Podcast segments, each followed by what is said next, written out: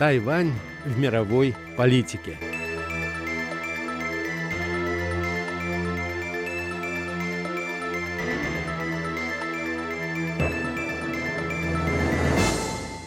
В эфире Международного радио Тайваня еженедельная рубрика «Тайвань в мировой политике», которую для вас еженедельно по пятницам ведут ведущая русской службы Мария Ли и Андрей Солодов. Здравствуйте, дорогие друзья! Здравствуйте, Андрей Александрович. Радостно слышать, какой у вас радостный сегодня голос. Машенька, вопреки природе, потому что с неба падает э, уже прохладный и надоедливый дождь. Э, пришла тайваньская зима. Ну, зима, осень пришла, Андрей Александрович. До зимы еще далеко. С точки зрения все-таки российского человека, отличить осень от зимы на Тайване довольно трудно. Поэтому все-таки зима началась наконец-то, но вопреки э, тому, что можно видеть из окошка, э, мы полны сил, у нас хорошее настроение, и мы готовы поделиться с вами, дорогие слушатели, некоторыми соображениями, касающимися пояса, пути и президента Путина 4П. Сегодня в анонсе нашей передачи. Вот как вы изящно от нашего смолтока вывели нас а, к основной нашей теме. Действительно, на этой неделе главным событием для нашего, скажем так, ареала стал очередной, вообще третий по счету, форум «Один пояс, один путь», прошедший в Китае, посвященный, наверное, десятилетию этой инициативе председателя Си Диньпина. И, собственно, как Андрей Александрович уже анонсировал, об этом мы сегодня и будем говорить. Но давайте, наверное, начнем, Андрей Александрович, нашу тему 4П с того, что это за пояс такой, что за путь и почему он один. Ну, в общем-то, вот эта идея, которая в Китае называется инициативой, так она и по-английски называется initiative, и по-русски даже это тоже называется инициативой, была сформулирована и предложена на всеобщее рассмотрение Си Диньпином в 2013 году. Он только-только занял пост самого высокопоставленного руководителя КНР, и почти сразу выступил с несколькими важными идеями э, с точки зрения укрепления влияния Китая в мире, некоторые из которых, между прочим, все-таки остаются достаточно спорными. Среди них была и вот эта вот идея торгово-экономического и логистического перестройства мира, не побоюсь этого слова, идея, в общем-то, э, абсолютно глобальная. Суть идеи заключается в том, чтобы связать все основные континенты мира – Азию, Европу, Америку и даже Африку э, в единый логистический узел. Ну, почему Китай выступил с этой инициативой? Ну, во-первых, э, Си Цзиньпину э, хочется остаться в китайской истории в качестве одного из величайших руководителей этого государства. Во-вторых, как известно, Китай – это крупнейшая с точки зрения экспорта, мировой торговли державы современного мира. Китай производит все, торгует всем и на всех континентах, и поэтому, разумеется, интересам Китая отвечает создание глобальной логистической паутины, которая позволила бы Китаю с наименьшими затратами доставлять всю вот эту необъятную продукцию во все страны мира. Ну, в Китае говорят, что это не только продиктовано стремлением Китая всех и везде превратить в элементы китайского, так сказать, внутреннего и глобального рынка, но эта инициатива отвечает интересам и подавляющего большинства стран, которые точно так же что-то производят, что-то покупают, что-то пытаются продать, поэтому вот это вот э, не даже региональная, а глобальная, как я сказал уже, логистическая паутина способна помочь всем, способна помочь богатым и имеющим деньги еще подзаработать деньжат и способна помочь э, тем, кто пока находится в числе наименее развитых и бедных стран, заработать на бедность или на жизнь. Вот так это было представлено 10 лет тому назад. Что же происходило на этом форуме, с которого только что вернулся президент Российской Федерации, на который, кстати, он поехал... Третий раз. В третий раз. Нам также известно, что число участников форума сокращается от раза к разу. Да, совершенно верно. Но если говорить о поездке российского президента в Китай, то встречается он с э, китайским руководителем часто, всего было более 40 таких встреч, э, несмотря на коронавирус и и обстоятельства, связанные с международной изоляцией России, два руководителя продолжают регулярно встречаться. Э, Си Цзиньпин был э, в России в марте, ну вот теперь в октябре в Китай поехал президент Путин. Это не межгосударственный визит. Межгосударственный визит по определению должен заканчиваться подписанием каких-то серьезных соглашений или более-менее серьезных соглашений. Это был именно визит вежливости российского президента для того, чтобы выразить уважение по отношению к китайскому партнеру в связи с важными обстоятельствами. А э, важное обстоятельство – это десятая годовщина инициативы «Один пояс, один путь», столь дорогой сердцу друга президента Путина, председателя Си. Вы упомянули о том, что, в общем, популярность этой идеи э, становится менее очевидной. Действительно, вот в начале, в первые годы, после того, как была выдвинута эта инициатива, около 130 государств мира изъявили желание желание как-то участвовать в ней. Некоторые страны подписали даже соглашение с руководством вот э, этого, по сути дела, холдинга, который называется «Один пояс, один путь». На предыдущие встречи э, приезжало большое количество высших руководителей стран и из Азии, и из Африки, и даже из Латинской Америки. Очевидно, что популярность этой идеи сокращается. Некоторые даже близкие территориально или геополитически к Китаю державы, которые, казалось бы, прежде всего должны были быть заинтересованы в сотрудничестве с Китаем в рамках этой инициативы, не приехали. Ну, например, отсутствовал президент Филиппин, отсутствовал премьер-министр Малайзии, отсутствовал даже премьер-министр Сингапура. Э, у Сингапура, напомню, на протяжении последних ну, уже достаточно многих лет складываются позитивные отношения с э, КНР, но, видимо, эта идея сейчас не так привлекает э, внимание руководства Сингапура, как ранее. Надо сказать, что среди наиболее развитых стран сложилось, как я понимаю, ну, если говорить о семерке, да, G7, сложилось мнение, скорее это уже мнение, а не ощущение, что все-таки за идеей «один пояс, один путь» стоит стремление Китая к утверждению своего геополитического господства не только в Евразии, но и вообще во всем мире. Поэтому ну, Запад э, на протяжении и президентства Обамы с, конечно, промежутком период президентства Трампа и опять вот в период президентства Байдена пытается отстаивать свои собственные проекты, но не глобальный, а региональный экономической интеграции, прежде всего в Тихоокеанском регионе и в Восточной Азии. Так вот, с, э, вот эта инициатива Китая воспринимается среди развитых стран с опаской, с подозрительностью. Там, очевидно, полагают, что Китай хочет потеснить всех и стать самым главным в мире. Ну, а э, Европа и Америка явно не готовы к такому повороту событий.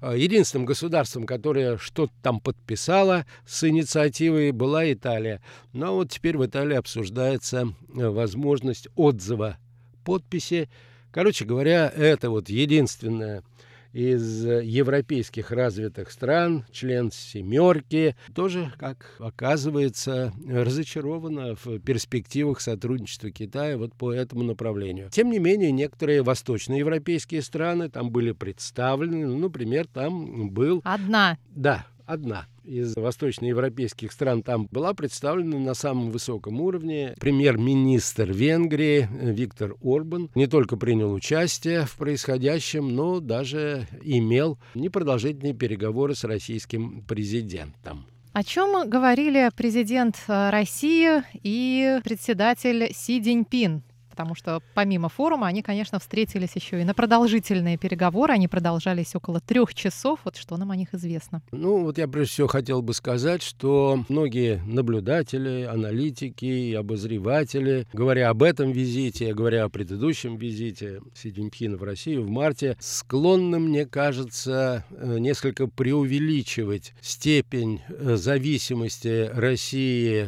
от Китая и степень, или как бы значимость э, российско-китайских отношений с точки зрения вот как бы э, российской стороны вообще в международных отношениях Китая. Есть такая точка зрения, что в марте Си Цзиньпин приезжал в Россию, чтобы осмотреть, так сказать, владение своего вассала. А вот э, в октябре Путин отправился в Китай для того, чтобы выразить свои верно подданнические чувства по отношению к суверену. Ну, мне кажется, что за этим явно кроются некоторые полемические преувеличения. Очевидно, что и Россия, и Китай в настоящее время нужны друг другу, прежде всего, потому что существует Запад, и Запад объединенный и в Евросоюз, и в НАТО, и давление со стороны Запада испытывает и Россия, и Китай, поэтому вот есть, э, так сказать, стремление каким-то образом э, сопротивляться сопротивляться совместно этому давлению. Путина, судя по тому, что вот я читал, принимали подчеркнуто, уважительно. Была красная дорожка, как всегда был почетный караул. Во время пленарного, первого пленарного заседания этой конференции на высшем уровне, конечно, первое слово принадлежало руководителю КНР, а вот второе принадлежало российскому президенту.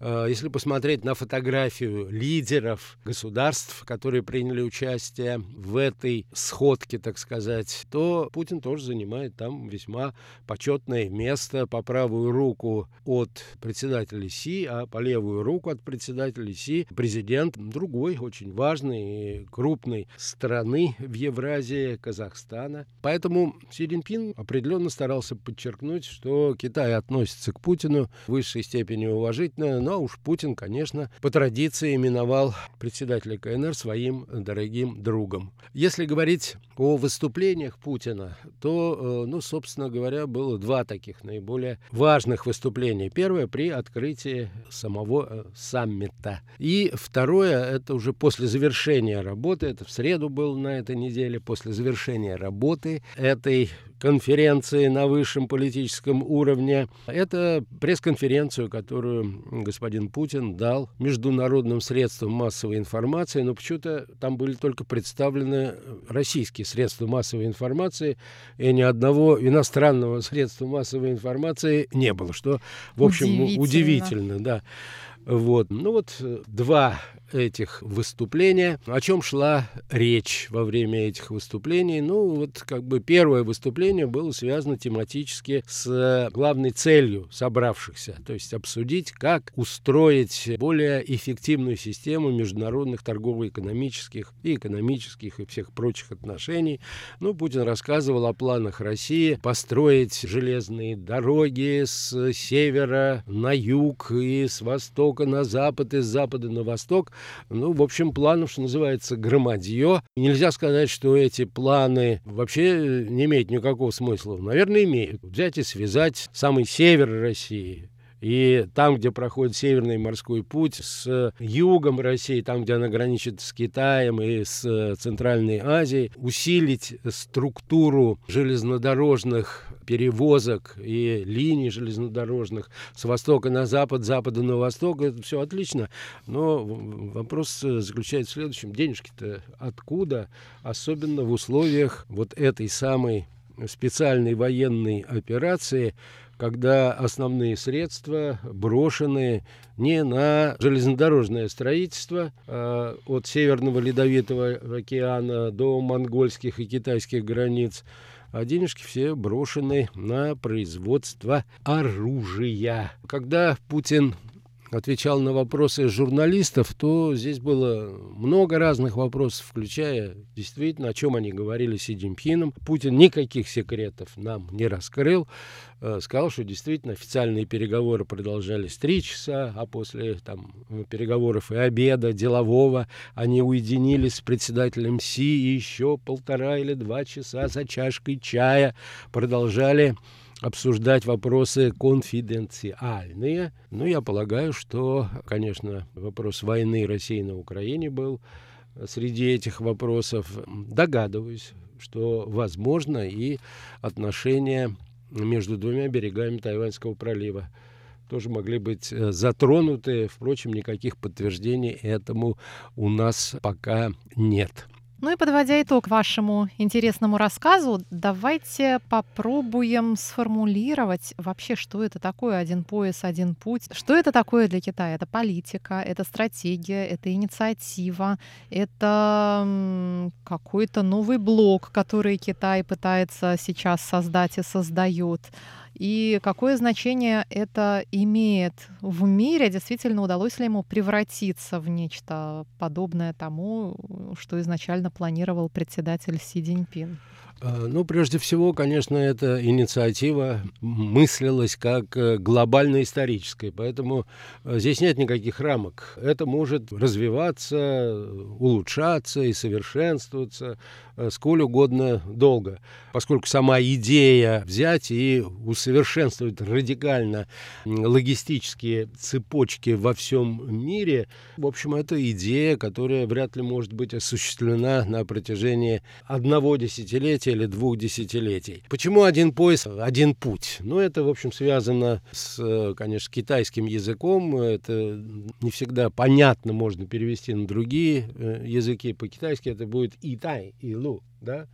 Что имеется в виду под дай, пояс. Имеется в виду э, главным образом морские логистические цепочки, иначе говоря, те торговые пути, которые пролегают по морям. И, в общем, моря соединяют все основные континенты в мире, поэтому идея очевидная. Путь — это главным образом сухопутные пути, которые существуют и которые следовало проложить в Евразии для того, чтобы наиболее эффективным способом сблизить Китай, Центральную Азию, Восточную и э, Западную Европу. Вот так это мыслится в Китае.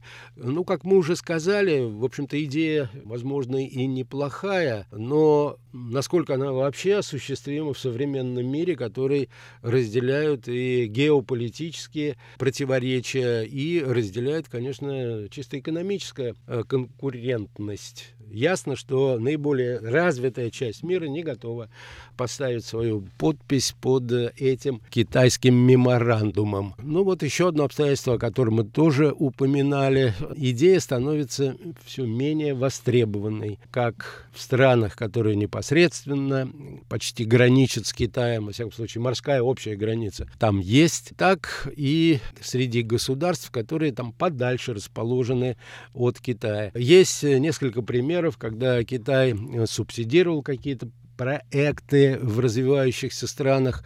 Эти страны не смогли денежки вернуть, а в результате пришлось расплачиваться, в общем, по сути дела, собственной э, территории. Вот, поэтому еще раз, здесь много неопределенного. Китай сделал большие вложения. Пока, по всей видимости, прибыли, которые Китай в той или иной форме способен от этого проекта получить, э, уступают потраченным денежкам. Что от этого получает Россия? Здесь э, неопределенности еще больше. Надо сказать, что Россия непосредственно как государство не участвует в этой инициативе. Путин предложил еще в 2015 году, после Крыма, чтобы это было сотрудничество ну, вот между китайской инициативой и таможенно-торговым объединением государств э, бывшего Советского Союза, прежде всего тех, которые входят в Евразийское экономическое сообщество. Ну, это прежде всего Белоруссия, это э, Казахстан, это Россия,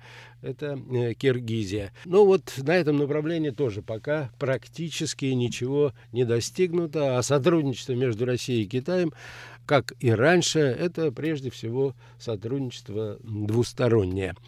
Поэтому поездка состоялась.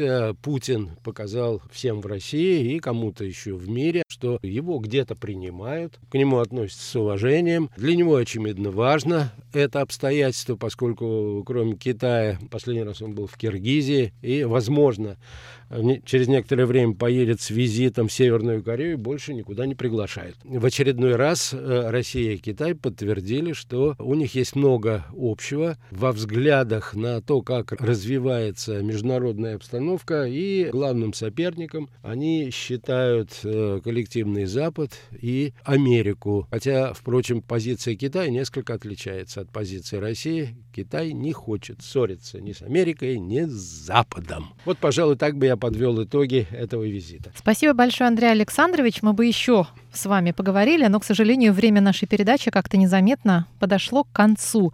Ну, мы встретимся с вами в следующую пятницу в нашей студии и продолжим наш обзор мировой политики вокруг Тайваня. Всего вам доброго, дорогие друзья. Будьте здоровы, берегите себя. До новых встреч на наших волнах. И, как обычно, Машенька, миру мир, нет, нет войне. войне.